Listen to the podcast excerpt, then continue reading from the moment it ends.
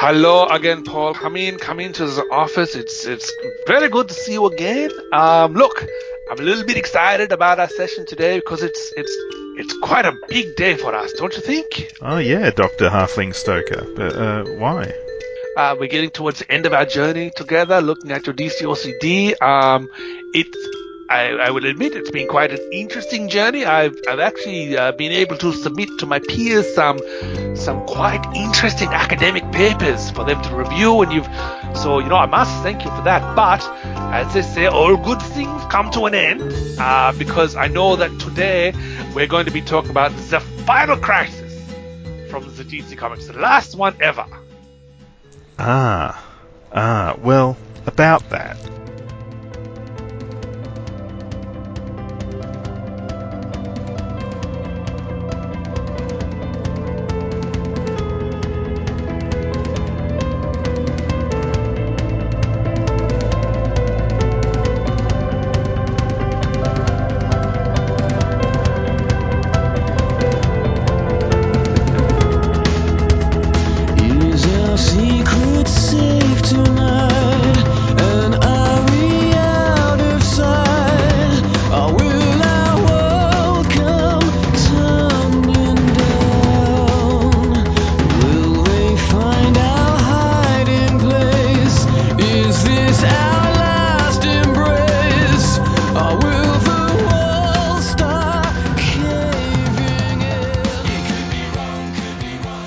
Hello and welcome to DCOCD, the DC Events podcast where we're looking at every single DC event from Crisis on Infinite Earths on up in order. And today we have arrived in the year of 2008 and a little crisis that was known as the Final Crisis. So actually not that small. So this was, what, seven issues, four one-shots, uh, maybe five, uh, four mini series that were tied into it and there were two issues of Batman. But I am not doing this alone. I'm joined by the man we call Fractures. Um, how are you? I'm very good, thanks, Paul. I'm glad to be here. Glad to be here on this episode, the best, the best crisis of all. now you campaigned to be on this one, so yeah, well done. Um, but yeah, this is this is the crisis that was written by Grant Morrison, the final crisis, um, with art by J.G. Jones at the start, and then as it went on, it got art by Carlos Pacheco, Jesus Merino, Marco Rudy, Doug Mahnke, uh, Christian Alamy, uh, Tom Nguyen, Drew Geraci, Norm Rapmund, Ronnie Ramos, Walden Wong, um, and it was lettered by Rob Leigh, Tra- Travis Lanham, and Robert Clark Jr., and coloured by Alex Sinclair, Peter Pantazis, and Tony Avina. So, yeah, quite a few people involved with this. Uh, it didn't start off that way. I mean, the art team sort of got diluted as, as it went along, didn't it? Yeah, well, as uh, as it as it became apparent that J.G. Jones couldn't keep up uh, with the publishing schedule, I think they had to do something, and people were drafted in. Anyway, um, do you do you want to try and tell the people at home what this uh, crisis was about? Um, but essentially, uh, there was a battle in heaven, uh, and between the between the good gods and the evil gods, and the evil gods won. And as a result of the battle, the gods fell towards Earth. Um, and as they fell towards Earth, uh, they the evil gods uh, uh, cloaked themselves in human bodies to escape detection. Uh, Darkseid falling to Earth is a big deal, and not just because he's falling to Earth, but because the fact that he is dragging down uh, creation along with him uh, as a singularity.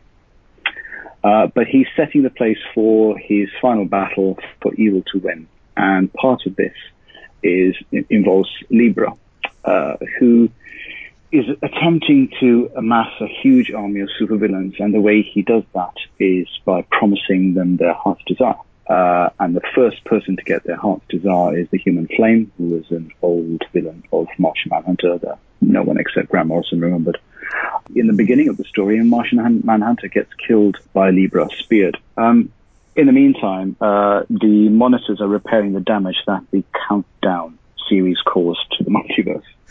Um, uh, and as part of that, um, they exile Nix Uotan who, uh, to Earth Zero, which is our Earth, as a punishment. Um, back on Earth, uh, Dan Turpin, who again is an old Jack Kirby creation, is investigating, and he's now investigating missing children. Uh, and he ends up uh, discovering Orion's body uh, instead. Orion isn't dead yet. He manages to get up and warn Dan Turpin uh, of the fall of Darkseid and the fact that he is in everyone, uh, and then finally dies. And essentially, the Green Lanterns are alerted uh, by the um, the Guardians of the, uh, of the Universe. They lock down Earth, which is quite cool, uh, as it is a crime scene. Uh, Justice League is involved as well. And Batman, being Batman, realizes that Orion was shot with a bullet that was fired backwards through time uh, from the future into the past. Uh, this is poo-pooed by uh, Kraken, who's one of the Alpha Lanterns, uh, who we then realize, or Batman realizes, that is possessed by uh, one of the new gods. Uh, in her case, it's Granny Goodness. Uh, so Batman deduces this, and as a result, is boom tubed by Granny to Blüdhaven, where he is held. Wonder Woman then gets infected by the Morticoccus bacteria when she visits Blüdhaven uh, and fights with Mary Marvel, who's uh, possessed by Desaad. Uh, that takes her off the table as well. Uh, Superman uh, is taken off the table by Libra, who arranges for Clayface to blow up the Daily Planet, which mortally wounds Lois.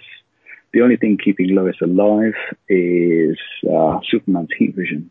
Uh, the flashes are taken out of uh, action by the fact that uh, Batman sends Wally and Jay to Wally to investigate uh, the his suspicion of the bullet uh, fired back through time. Uh, he's joined by Jay. They then discover Metron's chair, and Barry emerges from Metron's chair, chasing the bullet. Um, uh, with Black Racer following him close behind. Um, so, uh, meanwhile, Turpin is still looking for the children, and he finds them in Darkseid's uh, club, which is called the Darkseid Club, which you'd think would be a clue. But anyway, um, and uh, Darkseid then transfers his essence into Turpin's body, and he enters up. He ends up in Blüdhaven, being welcomed by uh, Godfrey and Mokkari, um, and and is brought down into the evil factory where he sees Batman, who asks him to warn everyone, but it's too late, and slowly, slowly starts getting changed into Darkseid.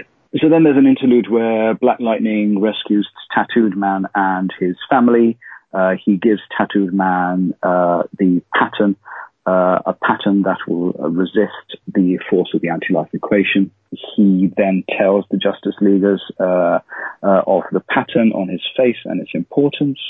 Uh, they then get transported to the satellite, the old JLA satellite, as the Hall of Justice is about to come, become overcome by the Justifiers. So in Superman Beyond, you go back to the the part where Lois was mortally wounded, and Superman declares that he will do anything to save uh, Lois's life. He then gets an offer from Viola Zala, who's one of the female monitors, uh, who says that she will give him a, a gift that will allow him to uh, save Lois, and that is actually the bleed, uh, which we all know from uh, Wild, uh, the Wildstorm universe and Authority. Uh, but in order for him to do that, he has to join her with her army of superheroes to defeat uh, the Ultimate Evil. Uh, so Superman then joins her on the Ultima Thule, which is essentially the Beatles' Yellow Submarine. Uh, works or is powered by well, it is, isn't it? And it's powered yeah. by it's powered by music and harmonies and frequencies, and all is good. In the meantime, he has the Legion of Three Worlds adventure as well, where he goes, and at the end of that, uh, Brainiac 5 takes him to the weapons room where he manages to have a look at the Miracle Machine. The Miracle Machine is important for later on because the Miracle Machine is a machine that is a weapon that's so dangerous because it will grant any the, the, the user's uh, wish, uh, whatever that wish is. Um, but only Superman can be um, trusted to use it. So that's what happened to Superman. Uh, with regard to Batman, so Batman is being used to create a clone army uh, because he is recognized as the best possible example of a man on the planet, I guess. So, so while Mokkari is siphoning off uh, all these qualities to power up their uh, clones, uh, the way they're keeping uh, Batman in play is by using Lump, who is another Jack Kirby creation from the Mr. Miracle comics.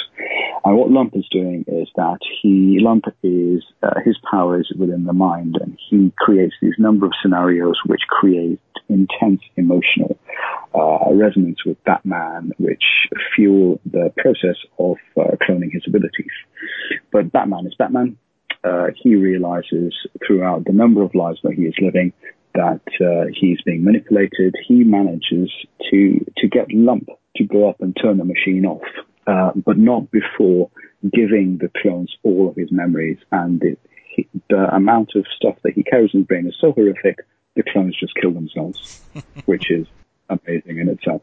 Um, so Batman anyway escapes. Uh, he grabs his utility belt where he hid the bullet that he had from his investigation, and he has a face-off with Darkseid and and uh, shoots Darkseid with the bullet uh, in his shoulder. So it's not a killing shot for all the people who say Batman doesn't kill, uh, but he did infect him with the Radion, which is toxic to the New Gods. Uh, and Darkseid then seemingly kills him with the uh, uh, Omega Sanction. So that's taken Batman out. So um, uh, Mr. Miracle um, arrives at uh, at Checkmate headquarters uh, just as the last battle of of, of um, many of the superheroes is taking place, trying to defend the area, and they they then give the message to everyone that they have to paint their face in a certain pattern. Uh, but then Superman returns from his adventures, enters into Kamandi, and comes out dramatically with uh, Batman's body in his hands. In the meantime, the superheroes accumulated uh, for their final fight in Blüdhaven. But they're confronted by Wonder Woman and the Female Furies, and Wonder Woman obviously is the carrier for the Morticoccus uh, infection. So she then ca- gives that to everyone and they start losing their powers. So it looks like uh, Darkseid's plan is coming to fruition, is now Darkseid. And when Superman comes to battle him, Darkseid tells him this point and tells him how, how can he possibly fight everyone. So as he's enjoying his, uh, his victory, um, Barry and, uh, Wally arrive. Um, so he has taken he, he's taken the gun out and he shoots the bullet that is destined to kill um, kill Orion in the past. Um, and as he shoots the bullet, Wally and Barry uh, enter the scene, having run at the speed of light, with Black Racer uh, following them. And they run past Darkseid, and Black Racer, arriving uh, at the scene, uh, signals the death of Darkseid. Um, and Darkseid then dies. Although he doesn't completely die, his essence remains. And he continues to drag everything down with him into his uh, black hole singularity. And the only thing that remains amongst everything is the uh, uh, mashing together of uh, the um, Fortress of Solitude, the JLA Watchtower, uh, the Titan's Tower, and within this, what is left of humanity. Superman manages to build a machine that that miniaturizes all of humanity and all of the superheroes, so everyone is safe and away. Uh, Darkseid taunts him with his essence, but Superman then kills him brilliantly with a song. But by singing this song, Superman then loses his voice, and there is nothing to be heard because the, the universe is gone. There's nothing left except for Superman and the Miracle Machine. And it's only in that absolute silence that he hears something coming from Metron's chair. And that is the gift of fire, the, the element X that he then uses to complete the miracle machine. Uh, Superman manages to charge up the machine with his own uh, body's solar energy. And then he makes his wish, which we don't know what the wish is just yet. So the Green Lanterns arrive, uh, ready to battle with Mandrakk, uh, and then Mr. Miracle arrives with the those annoying teenagers and Sonny Sumo, and uh, and then the Zoo Crew. Everyone wrote off the Zoo Crew, but the Zoo Crew are there for the end to help fight Mandrakk. And ultimately, uh, uh, and I'm sorry, and all the Superman of all the multiverses arrive as well as they were collected by Captain Marvel in the Ultimate Pool. And Mandrakk is defeated and slowly everything restores to normal uh, because of the wish that Superman made. And we, we, we go back to the monitors in the end. Uh, the multiverse has been restored, uh, which is good news all around. Everyone pats themselves on the back. Uh, but Nick just tells the monitors, this is it. We've had, we've had our time now. We've got to stop meddling. We've got to disappear. And essentially they get erased out of existence. As you can see, the panels get more irregular and smaller and smaller. And we then find out that what uh, what did uh, what did Superman wish for? He just wished for a happy ending, and that's what we got. that I mean that is a, a massive amount of um, information about the story, and a lot of that. I mean, I literally read the story not three, finished reading it about three hours ago, and you know, there's things that you told me that I didn't realize happened in the story, even though I just read it. As the story progresses, it does get more and more dense and uh, less logical, and you know, it's hard to see all the threads coming together. Like it, it seems to me like uh, Grant has a bit of um, ADD with his writing at, at this point. Uh, like he's so much stuff is coming in from left field and stuff. I've, I mean, I find this is the second time I've read it, and I thought I might uh, understand it a bit better. And uh, you know, there's on one level I do understand the story. You know, it starts off very straightforward, but then this, you know, there's so much stuff being thrown at you. It's um, yeah, it it borders on um, you know more than your brain can comprehend at, at, at any time. Yeah, see, and and you know, I've left out so much, you know, uh, and. Uh, you know, he had, you're quite right, he had too many ideas. There's just too many ideas in the thing. I mean, I haven't even touched on the multiverse police force with Renee Montoya. You know, um, I didn't mention uh, Metron's gift to man. I didn't m- mention the uh, OMAC uh, soldiers, the use of uh, Brother The use of the telepath. You know, there's there's so much going on in this. You can just see he uh, he and look.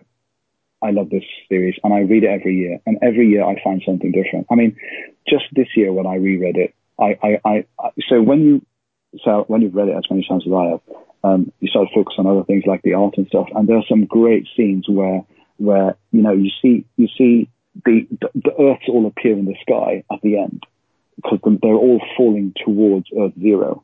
And um, when the Green Lanterns are trying to get to Earth, they're circling a drain, and in the drain, the rest of the Earths are just circling down towards Earth Zero. I suppose you can read into it as many things as you want, and uh, you know there are loads of uh, people who say that there was a there was you know with Grant there's always a meta commentary isn't there, and you know the fact that the monitor was a page, like a comic page, you know, it's infinite, you can do whatever you like with it, and then the monitors are people like editors and writers, and this is the stories fighting back against them uh, how no matter what happens, everything gets resolved in the end, which is normal for all of our events. You know, there's a lot that you can take in from it. But actually, uh, he he obviously had a load of ideas that he wanted that he hoped would launch off into other things. You know, obviously he launched Multiversity, so he used some of them. But you know, the um, those annoying Japanese teenagers, which I really hated, what were they called? The super, Super young team team. so he probably said, well, you can take that and go with that. And he had things with the atom. And there was a, you know, the Hawk, you know, Hawkman died again trying to save the universe. And, you know, there's just so much going on. But you can sort of tie it together with the fact that everything, because it, it all, it all boils down to Darkseid dragging the multiverse down with him. So everything is collapsing. You know, there's a bit, there's a great bit in the, in the, in the checkmate panel um, but the, the, the lady who's manning the uh, manning all the computers says Switzerland is is closer to us than it was before, you know. Yeah. And it's like that's because the whole thing is just it's just crunching down under the force of this black hole that is Darkseid.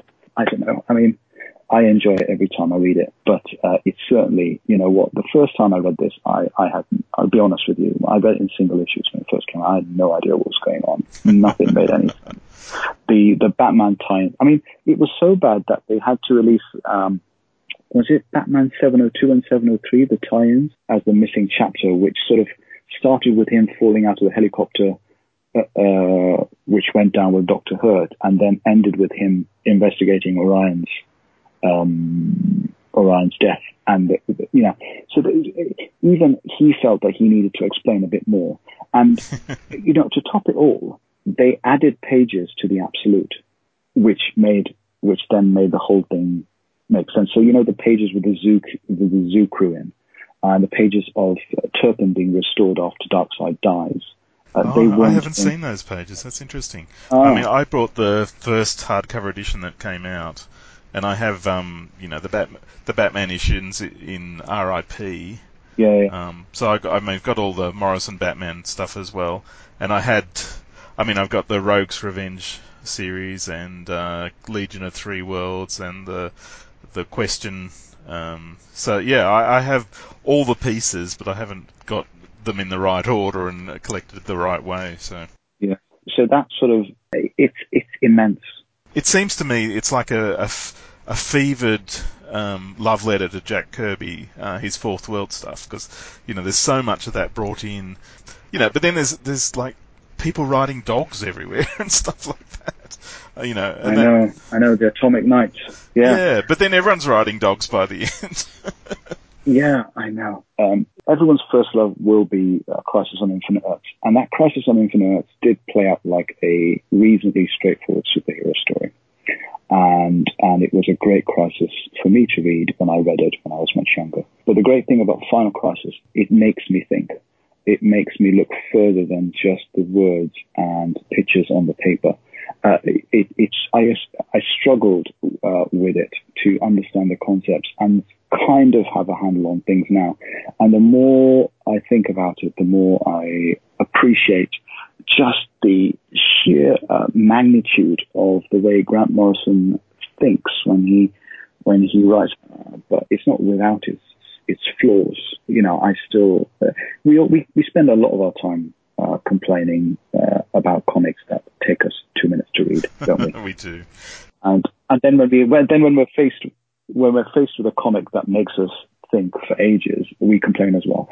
so there's no real winning with that. Yeah, I mean, yeah, Batman R.I.P. was going on at the same time, so you know, there's it's like a collision of two epic stories in the one thing, um, and I think the scale of Final Crisis got so big because I mean he had to bring in there's a two issue uh, Superman miniseries in the middle of it that's really really central, and on, on one level I I get the whole invasion and you know Darkseid basically his demise is dragging down everything.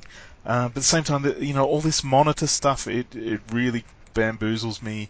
And I don't find the monitor stuff meshes very well with the original Crisis monitor stuff. No, no, he takes liberties with that, isn't it? It's all, it's it's like there are too many stories in this one big story, isn't it? And each one of those stories could have been a story on their own. Yeah. The Legion of Three Worlds could have been a story on its own. Yeah. Um, the two Batman issues, um, you could have you could have done all of that in one issue.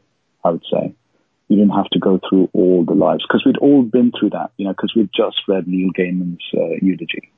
Whatever happened to uh, you know that whatever happened to Yeah. Batman one.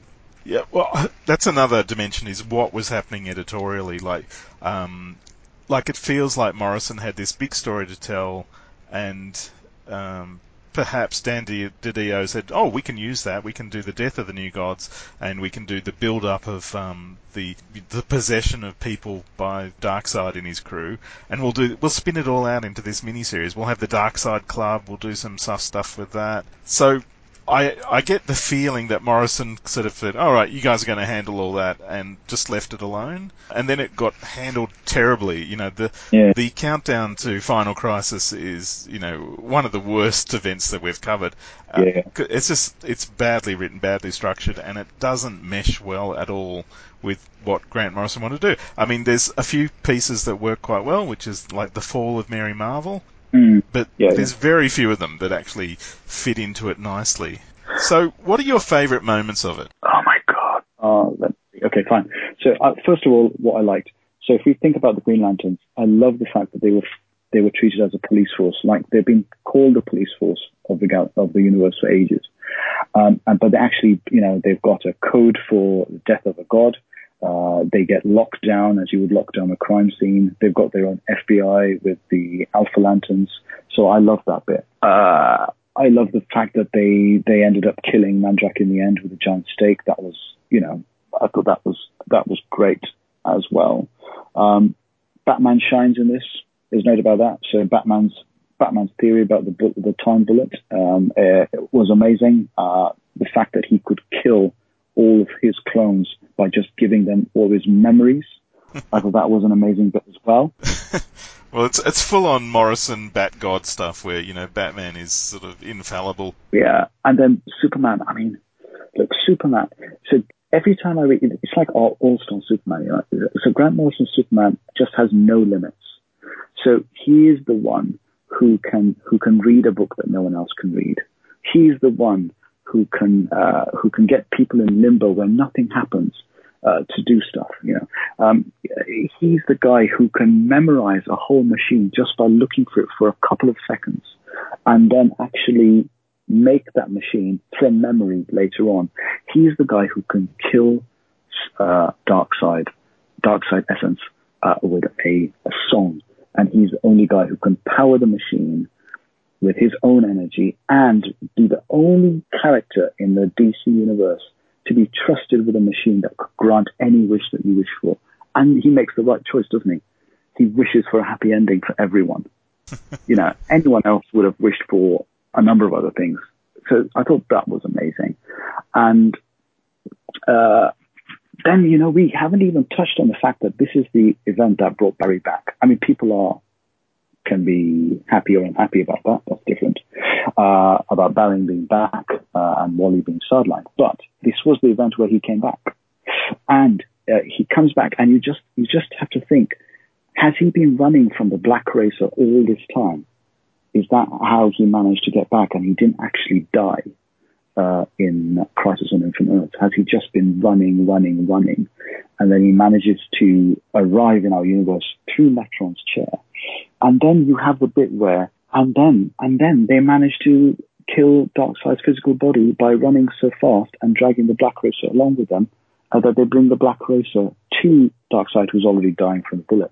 I suppose the last bit that I really liked was Tawky Tawny taking down Kalibak.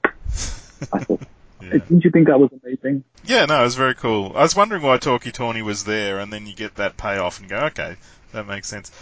To go along with all this, you get like some weird stuff with Rubik's cubes, and you know everybody riding doggies everywhere. You know, you know that you know that that God equation is a real thing. Is it? As in the the number of moves, the minimal number of moves that it takes to solve a Rubik's cube. That is a true thing. You know, we haven't touched on the fact that Animal Man's uh, monkey, the author of the book in Limbo, is one of the few characters who is resistant to the anti-life equation, and he's in jail there with Metron, who's on the chair, and then this guy. It's just, oh, I think you're right. There's just too much going on in this, and it's easy, I think, to just read through it at one sitting and not get it and think, well, that was rubbish. Yeah. You know? I, well, you have encouraged me because I think I will give it another read once uh, DCOCD is uh, slowed down as we catch up to uh, the current day. All right. Well, I'm going to give you some of the things I liked about it. If no, I really liked the tattooed man and the way he was used, and the fact that one of the defenses against anti-life was this circuit that people can draw on their bodies, and uh, you know the fact that he gets it on his body and hides it um, after Black Lightning uh, gives it to him, but uh, is then cap- captured. And I really like the um, it's of a heartbreaking scene where um, Green Arrow sacrifices himself to help everyone get away, and um, Black Yeah, Canary yeah. and him are face to face on a teleporter tube as he gets left behind. So some good stuff there. that was that yeah that was that was cool. I, I said that that was the other thing. You know, if you go back to like the beginning, so he starts the story with the first ever DC superhero in time, which is Anthro, um, and Anthro meets Metron, and Metron gives him a gift, and you assume the gift is fire, because in the next page he has fire with him, and he uh, uh, he gets rid of Vandal Savage. Uh, but actually, he gave him the gift of that, but also gave him the gift of the markings on his face. So there's one scene in the thing where you know time is is crunching down, and there's a scene where you see Anthro, uh, a bit older now, uh, at a fire, and behind him the Kamandi Statue of Liberty uh, comes up, and Kamandi is in the background asking him for the gift that Metron gave him, and then he disappears again, and then Anthro then proceeds to paint that the Metron's markings on his face. So that was the that. So I I was wondering, was fire the gift, or was the gift actually the the markings on Metron's face? Because that's what comes up, and that's what protects everyone in the end. There's a lot to process. Anyway, shall we try and bust this down with our scoring? the way the scoring works is uh, Frack and I will give our scores out of uh, 10 for four different categories, which are eventiness and writing and art and covers and for the impact and legacy. Um, and we also have uh, someone along as a semi OCD to give us their scores, which we will. Um, so they're giving our scores out of 10, and then we'll halve them, so we come up with a total that equals uh, something out of 100, hopefully, uh, all going well. So, um, do you want to start on eventiness? Where are you on eventiness? Oh, so um, right, I'm giving this a 10 on eventiness. Uh, there was just so much going on, and from my point of view, you know, the stakes were never higher. The stakes have never been higher in any crisis. I, I think something to be really, really eventy needs to bring in all the DC universe and, you know, good tie-ins and, uh, you know, used really well. And I think this is a bit lacking for that because the Batman issues are the only real ones that tie in. Um, and then other people played in the sandpit by doing these mini-series. Uh, but the rest of the DC universe didn't get to play that much, um, if you discount all the lead-up garbage. So for that, I'm, I'm going to give it a seven. Okay. Now for the writing, I'm torn on this. I I want to give it like Grant Morrison. He's one of my favourite writers, um, and I think this was a turning point where I got a lot out of his writing, and around this time was when I started to get struggle with getting as much as I wanted to out of his writing, and I begin to feel a bit uh, dim when uh, faced with this sort of uh, Grant Morrison sort of full-on fiction assault, really. Um, so for that, I'm I'm going to like I'd give him nine normally, but I, I'll deduct um, maybe two because I I think the the bombardment of ideas just overwhelms me, um, and it it gets worse as the series goes on. Um, so towards the the back half of this series is just it's overstuffed with the, with every idea he can think of at the time. Yeah, so so uh, I mean, I don't know if it was obvious from all the talking I've done before, but I absolutely love this, and I continue to love it. And I know, I know, I, completely uh, get what you're saying about the writing, um, and to an extent, you need uh, an event to be clear enough that people get a lot out of it uh, when they read it uh, the first time. But for me, um, this is the this is a gift that keeps on giving. I enjoy it every time I read it, and I read it every year um, and I get something new every time, and I understand the concepts a bit more. So, so I have a bias towards him, but I have given him a nine as a result because of because, and this is a personal thing, isn't it? And this is uh, based on how much enjoyment I get out of it. Is that a fair? Yeah. I'm giving it a nine. Uh, so the art, the the art, I struggle with the art on Final Crisis. Um, I think uh, a lot of the times you have events where creators are put together because they're big names, uh, but not necessarily looking at the material that they're going to be dealing with. And I love J.G. Jones. I mean, I love his art, but I'm not entirely convinced that he was the best choice for a full-on superhero event. Um, so his art is is good, especially when he's dealing with the quieter human moments. But the actual grander scale that needs to be uh, shown in these pages isn't really realized. And it gets better as the artists change. And when you end up with Doug Mahnke at the end, uh, it just, the art just sings. So, um, I think from an art point of view, I have given it an eight because personally I think they should have, they should have chosen, uh, a different artist.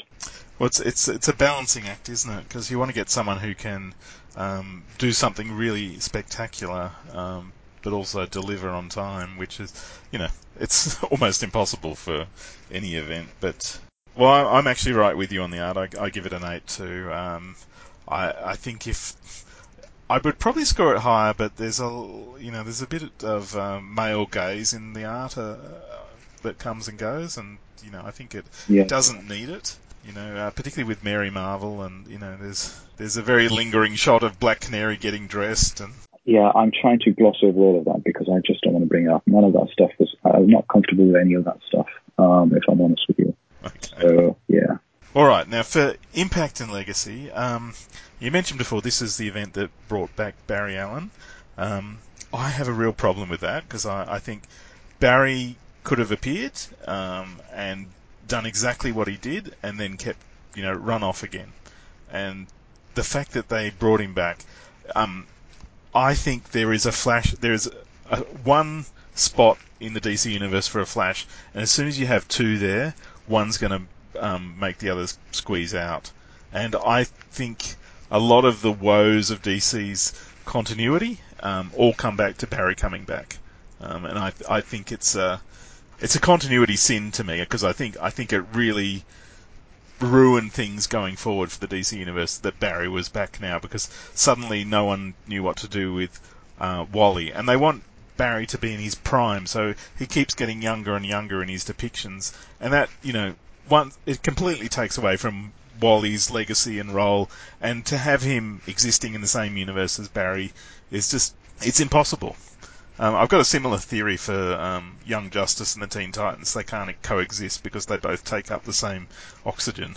Um, but anyway, so for that, I'd, I'd like to mark down the uh, eventiness a bit. So I, for that reason, I want to mark down the impact and legacy because I think bringing Barry back and keeping him in the DC universe was a huge mistake. And you know, I can see all the consequences of it going forward, and it's just bad thing after bad thing. So I'm going to give it five for impact and legacy. But I think the impact and legacy that really endured was the fact that Morrison wasn't done. He still wanted to play with this stuff in Multiversity, um, in his Action Comics run. You know, he was always coming back to this, and these are things that he was always are always there in his writing. Like you said, once again, Limbo is in Animal Man, the monkeys in Animal Man. There's all this stuff that goes all the way through his writing, and it's it's part of his um, his you know thing, and he's doing it, and he's one Yep. of the you know most dominant voices um, in the DC universe for over many decades. So you know, fair enough. What about you? Yeah, so um, well, so I agree. I mean, I agree with you on the on the Barry thing. Um, he absolutely could have just come and disappeared again, and that probably, you know, I, that even would have been a better way to end that. Uh, they have a real problem on their hands now. They don't know what to do with Wally. Uh, for many of us growing up, Wally was our Flash. Uh, you know, Barry died and Stay died, and um, you know, ultimately was was a more revered character because he stayed died uh, dead. Uh, if you know what I mean, and bringing him back was a mistake. But you know, uh, but like you said, you know, uh, i- stuff from Final Crisis did carry on. Uh, you know, uh, through into uh, Grant Morrison's uh, Batman run. We got Batman Inc., etc. Uh, you know, mentions in more more recently in DC Metal and the Wild Hunt in the Sideways uh, project. Yeah, and and you mentioned uh, Grant Morrison's uh, New Fifty Two Superman. Uh, those two issues, I think it's ten and eleven. I can't remember. Um, and then Multiversity, and then more recently, I'm told that uh, Justice League has a lot of the uh, uh, takes a lot of the concepts from Final Crisis with the multiple universes, etc. So you know there is a legacy, but I've given it a six. I thought that. I don't think it's a huge thing because lots of things change, but um, yeah, and I'm not very happy about Barry's return either. I mean, we might get in trouble for this one now, Paul. I don't think so. I mean, it's yeah. I mean, people recognise that you can't have both. Anyway, um, let's go to our third um, person, who um, Dr. Anj is providing scores for this one. So uh, let's hear from him. Hello, this is Dr. Anj, and I am here to do my semi OCD about Final Crisis. Now, I'm going to start this off by saying that I am pretty much a Grant Morrison acolyte, and almost everything that he writes, I'm going to look for the best in. And I also have been with him since Animal Man and Doom Patrol, uh, all the way through up to his current title of The Green Lantern. And I've reached a point with his writing that sometimes I just sort of let what he is saying wash over me and sort of experience it as some type of vision or fugue state imagery instead of trying to read it as a linear story. And that is going to serve me very well when I review this story and this crossover, and it is also going to be quite noticeable when you look at my grades. Now, I would probably put Final Crisis, the main title, into the Vanity Project crossover. Yes, this was supposed to have major impact on the DC universe. Yes, this was promoted all over the place. Yes, it has the word crisis in it, and more importantly, it has that word final. This is to be the final crisis of the DCU, and as such, you would think that this was going to be a launcher or a fixer. But when you read this story, or maybe when I say when you experience this story, you come to realize that it isn't quite coherent enough to fit any of those other categories. This can only be looked upon as Grant Morrison at his trippiest, just going hog wild in the mainstream DCU, And as a result, I'm going to put that in the Vanity Project category. You can also see how that Vanity Project can be seen in other miniseries that carry the Final Crisis trade dress. So I will add, in particular, the Final Crisis Legion of Three Worlds miniseries, which was Geoff Johns writing about the multiple legions, and unfortunately bringing back Superboy Prime as really another vanity project. As someone who has online reviewed that particular miniseries, Legion of Three Worlds, I will tell you it is soul crushing to try to review such a dense story that also at times makes little sense. But let's move on to scoring. You guys don't want to hear me waxing poetic about the DCU back in 2008. So the first score will be on eventiness, and I'm going to have to give this an 8 out of 10. When you look, there's not only the main Final Crisis book, but there are multiple miniseries that come out. Superman Beyond, Submit, The Rogue's Revenge, Revelations, Requiem, Resist, that Legion of Three Worlds, even Rage of the Red Lanterns, a one shot that introduces the Red Lanterns into the DCU. And all of these miniseries have particular trade dress on their covers, sort of a main cover, which is sort of standard fare, but then another where the cover is split into three vertical panels with art only being in the middle panel.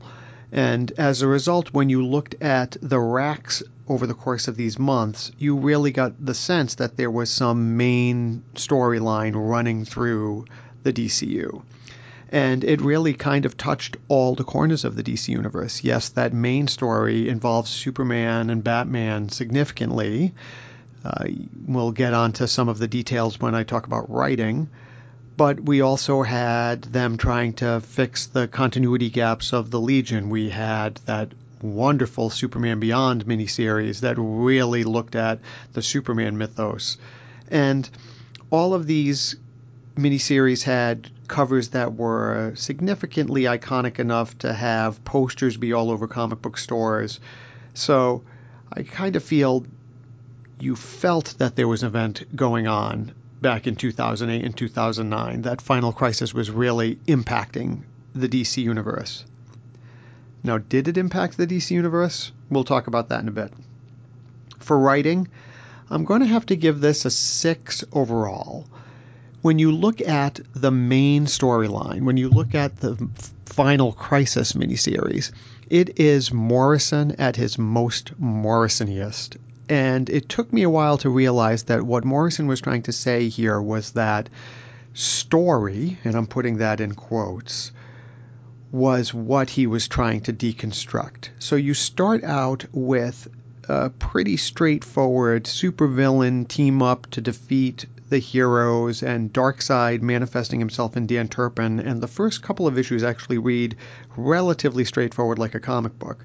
But as you move forward in all of these miniseries, what Morrison is saying is that he's trying to deconstruct the very concept of story, and that when you destroy stories, you will ultimately destroy the universe. And you get a sense of that as you read this miniseries moving forward. Things become more incom- incomprehensible, and that's because story is being destroyed. In fact, in the Superman Beyond miniseries, he goes to limbo where he has to get into basically a giant mecha to save the concept of story, and that it is by doing so that he is then able to gather and marshal his forces to then save the universe from Darkseid.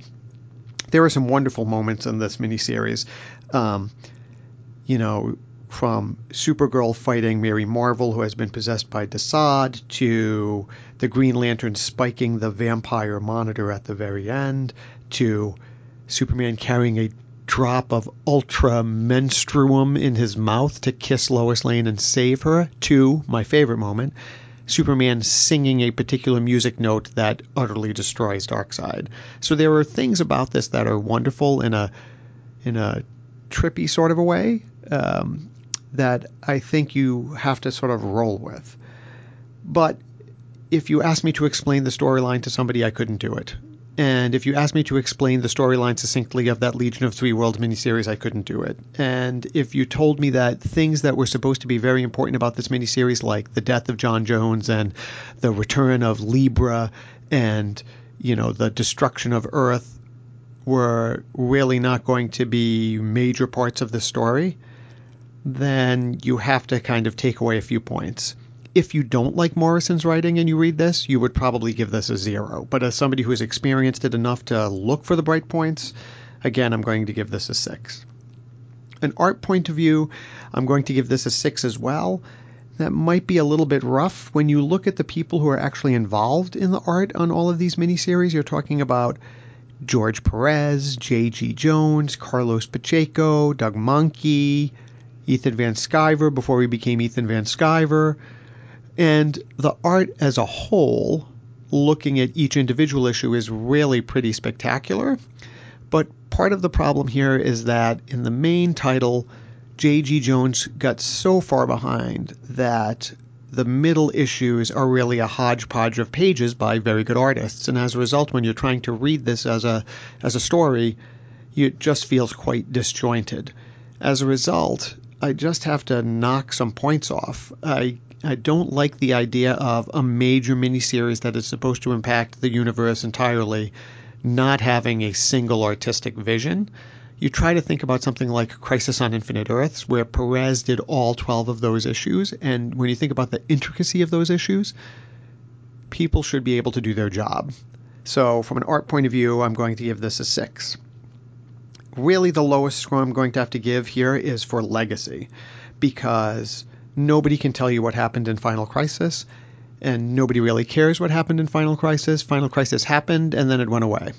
And the big points that were supposed to impact the main universe, things like the death of Batman, and the death of J'onn J'onzz, and the return of Libra, and the death of Darkseid, were all pretty much quickly undone shortly thereafter. As a result, I just don't think that you can say that this had any major legacy to the DCU. And so I'm going to give this a score of 2. So once again, that's Eventiness 8, Writing 6, Art 6, and Legacy 2. I thank you very much for letting me muse over this. And I would just put in a plug for that Superman Beyond miniseries, which is just two issues but is really a little bit more coherent, is really a love letter to Superman in general, and is another one of those sort of drug addled Morrison stories that is quite worth reading. I look forward to hearing your scores. Thanks. Okay, so mm, thanks for that, Dr. Anj. It was very interesting talking about the way story is compressing and story is uh, losing all meaning as the story goes on. So that's something I hadn't really thought about. Um, okay. Yeah. So that gives us all our scores. So let's do a little bit of maths and add them all up. Oh, hang on, Paul. Is it 100? Tell me, is it 100? is it 100? Is it perfect score? Well, you gave it 33. I gave it 27. And uh, Dr. Anj gave it 11. So that brings us a total of 71. So not quite 100. Um, but uh, um. that, oh, this is interesting on the on the ladder, that actually ties with the final night. So we've got the final crisis and the final night together. So um, so okay. it's sitting uh, what thirteenth on the ladder? No, fourteenth on the ladder, tied. So oh, okay, well, that's not as bad as I thought it was going to be. Oh. well, I did want to bring. I mean, I always want to bring on fans of an event to talk about an event. I, you know, I don't want to have you know, people who hate an event talking about it unless it's, you know, one where everyone hates it and you can't find someone who likes it uh, as has been the case. anyway, um, well, I'll get you to stick around and we'll look at some feedback now. Okay, cool. Okay, so our last episode was the Amazon's attack one, for those of you remember that. Oh yeah. Um, and we heard from Jeff R. And uh, Jeff said, "Congratulations on surviving that one. You probably won't see worse until unless you reach almost the present and Heroes in Crisis. Honestly, I think your rubric is a bit unbalanced in a way that favours bad crossovers, giving too many points for art rather than grading more on a curve. DC never puts out anything with art nearly as bad as the worst writing. I'd also grade writing based on the writer-editor team when a project is editorially driven. The best way to experience Amazon Attack is probably just to read the countdown issues and ignore everything else. Makes more sense that way and is a lot shorter. Wow, advocating for reading the countdown issues as a way to be shorter. Hmm, interesting. That's not a ringing. That's not a ringing endorsement, is it? No, it isn't. uh, we heard from Sean Ross, as we often do, and he said, "Great episode, everyone. It was a smart idea to bring on multiple guests to share the trauma. I am a lifelong comic addict." And have bought every event from Contest of Champions in 1982 to Salvation Run. However, the quality of this era of DC books, and especially DC events, was so low that I actually skipped Amazon's attack. That's like a junkie skipping a Rick James pool party. However, after listening to so many people I respect acknowledge that this book is terrible on your show, I now know that I made the right decision. Love the show, and I'm glad so many people are starting to post feedback on the site. Credits to whoever blazed that trail. yes. Speaking of uh, website trailblazers, Tim Price has chimed in as well. Ah, he said, multiple guests for a mere six issues? Concern it. Back in my day, we read 51 issues of Drek uphill in three feet of snow at 120 degrees. And sure, we hated it, but we were daggone glad to have it anything, you dad blasted whippersnappers. Sorry, more countdown to Final Crisis flashbacks. Chugs Dr. Pepper. Ah. I did power through Amazon's attack, and nothing really to add. Ugh, just ugh. I don't even have the energy to question the parts that drove me nuts. I can't put in the effort for it. But the show was super entertaining to listen to. I was driving, and the Married with Comics part made me laugh so hard I went off the road, ploughed into a field, and crashed through a dozen beehives. Bees, my god. Thanks for the fun as always. Sean's a crumb bum. and uh, the last comment we got was from Jimmy McGlinchey, and he said, Another good episode on a not so good crossover. I remember that at the time. Wonder Woman was just been taken over by Jodi Picoult, a New York Times best-selling author, and think it was a shame to have her work having to cross over in such a poor storyline. The only way the Granny Goodness reveal makes sense is to think of Amazon's attack as an offshoot to Countdown to Final Crisis, thereby the reveal merely serves to feed into the Countdown story. All in all, Wonder Woman centric crossovers have not done well. War of the Gods and Amazon's Attack will probably be in the bottom seller of your leaderboard when all is said and done. Anyway, looking forward to seeing how you try and make sense of Grant Morrison in the next DC OCD episode. Hmm, so you've heard how we done now. Yeah.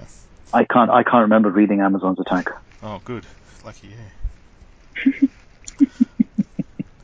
anyway, thanks, Frack. Thanks for coming on board to share this one. My pleasure. Thanks for having me. Yeah, and if people want to get in touch with you online, where would they find you? Oh, I'm on Twitter at Fractures. Uh, that's probably the only place that I am. Yeah, well, a long-term listener, you know, and great to have you involved, and certainly, Oh, know, thank you. really appreciate your passion for this series, and uh, you know, I think it's motivating me to uh, give it another go uh, on a more regular basis.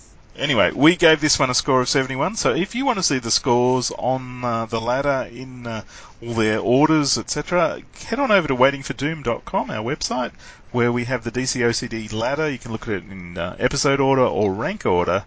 And um, yeah, there's links to all the shows there. If you see one, you think, oh, I'd like to hear that one, etc. Um, yeah, give it a try. It's a it's a great little website. And also, we're running an excellent competition on Waiting for Doom. So uh, this is the Doom Patrol podcast we're doing straight after this. And um, so if you listen to the last episode of Waiting for Doom, um, there's the competition details. So check that out. You can win something pretty amazing. Anyway, that's all for now. Thanks everyone. Thank you.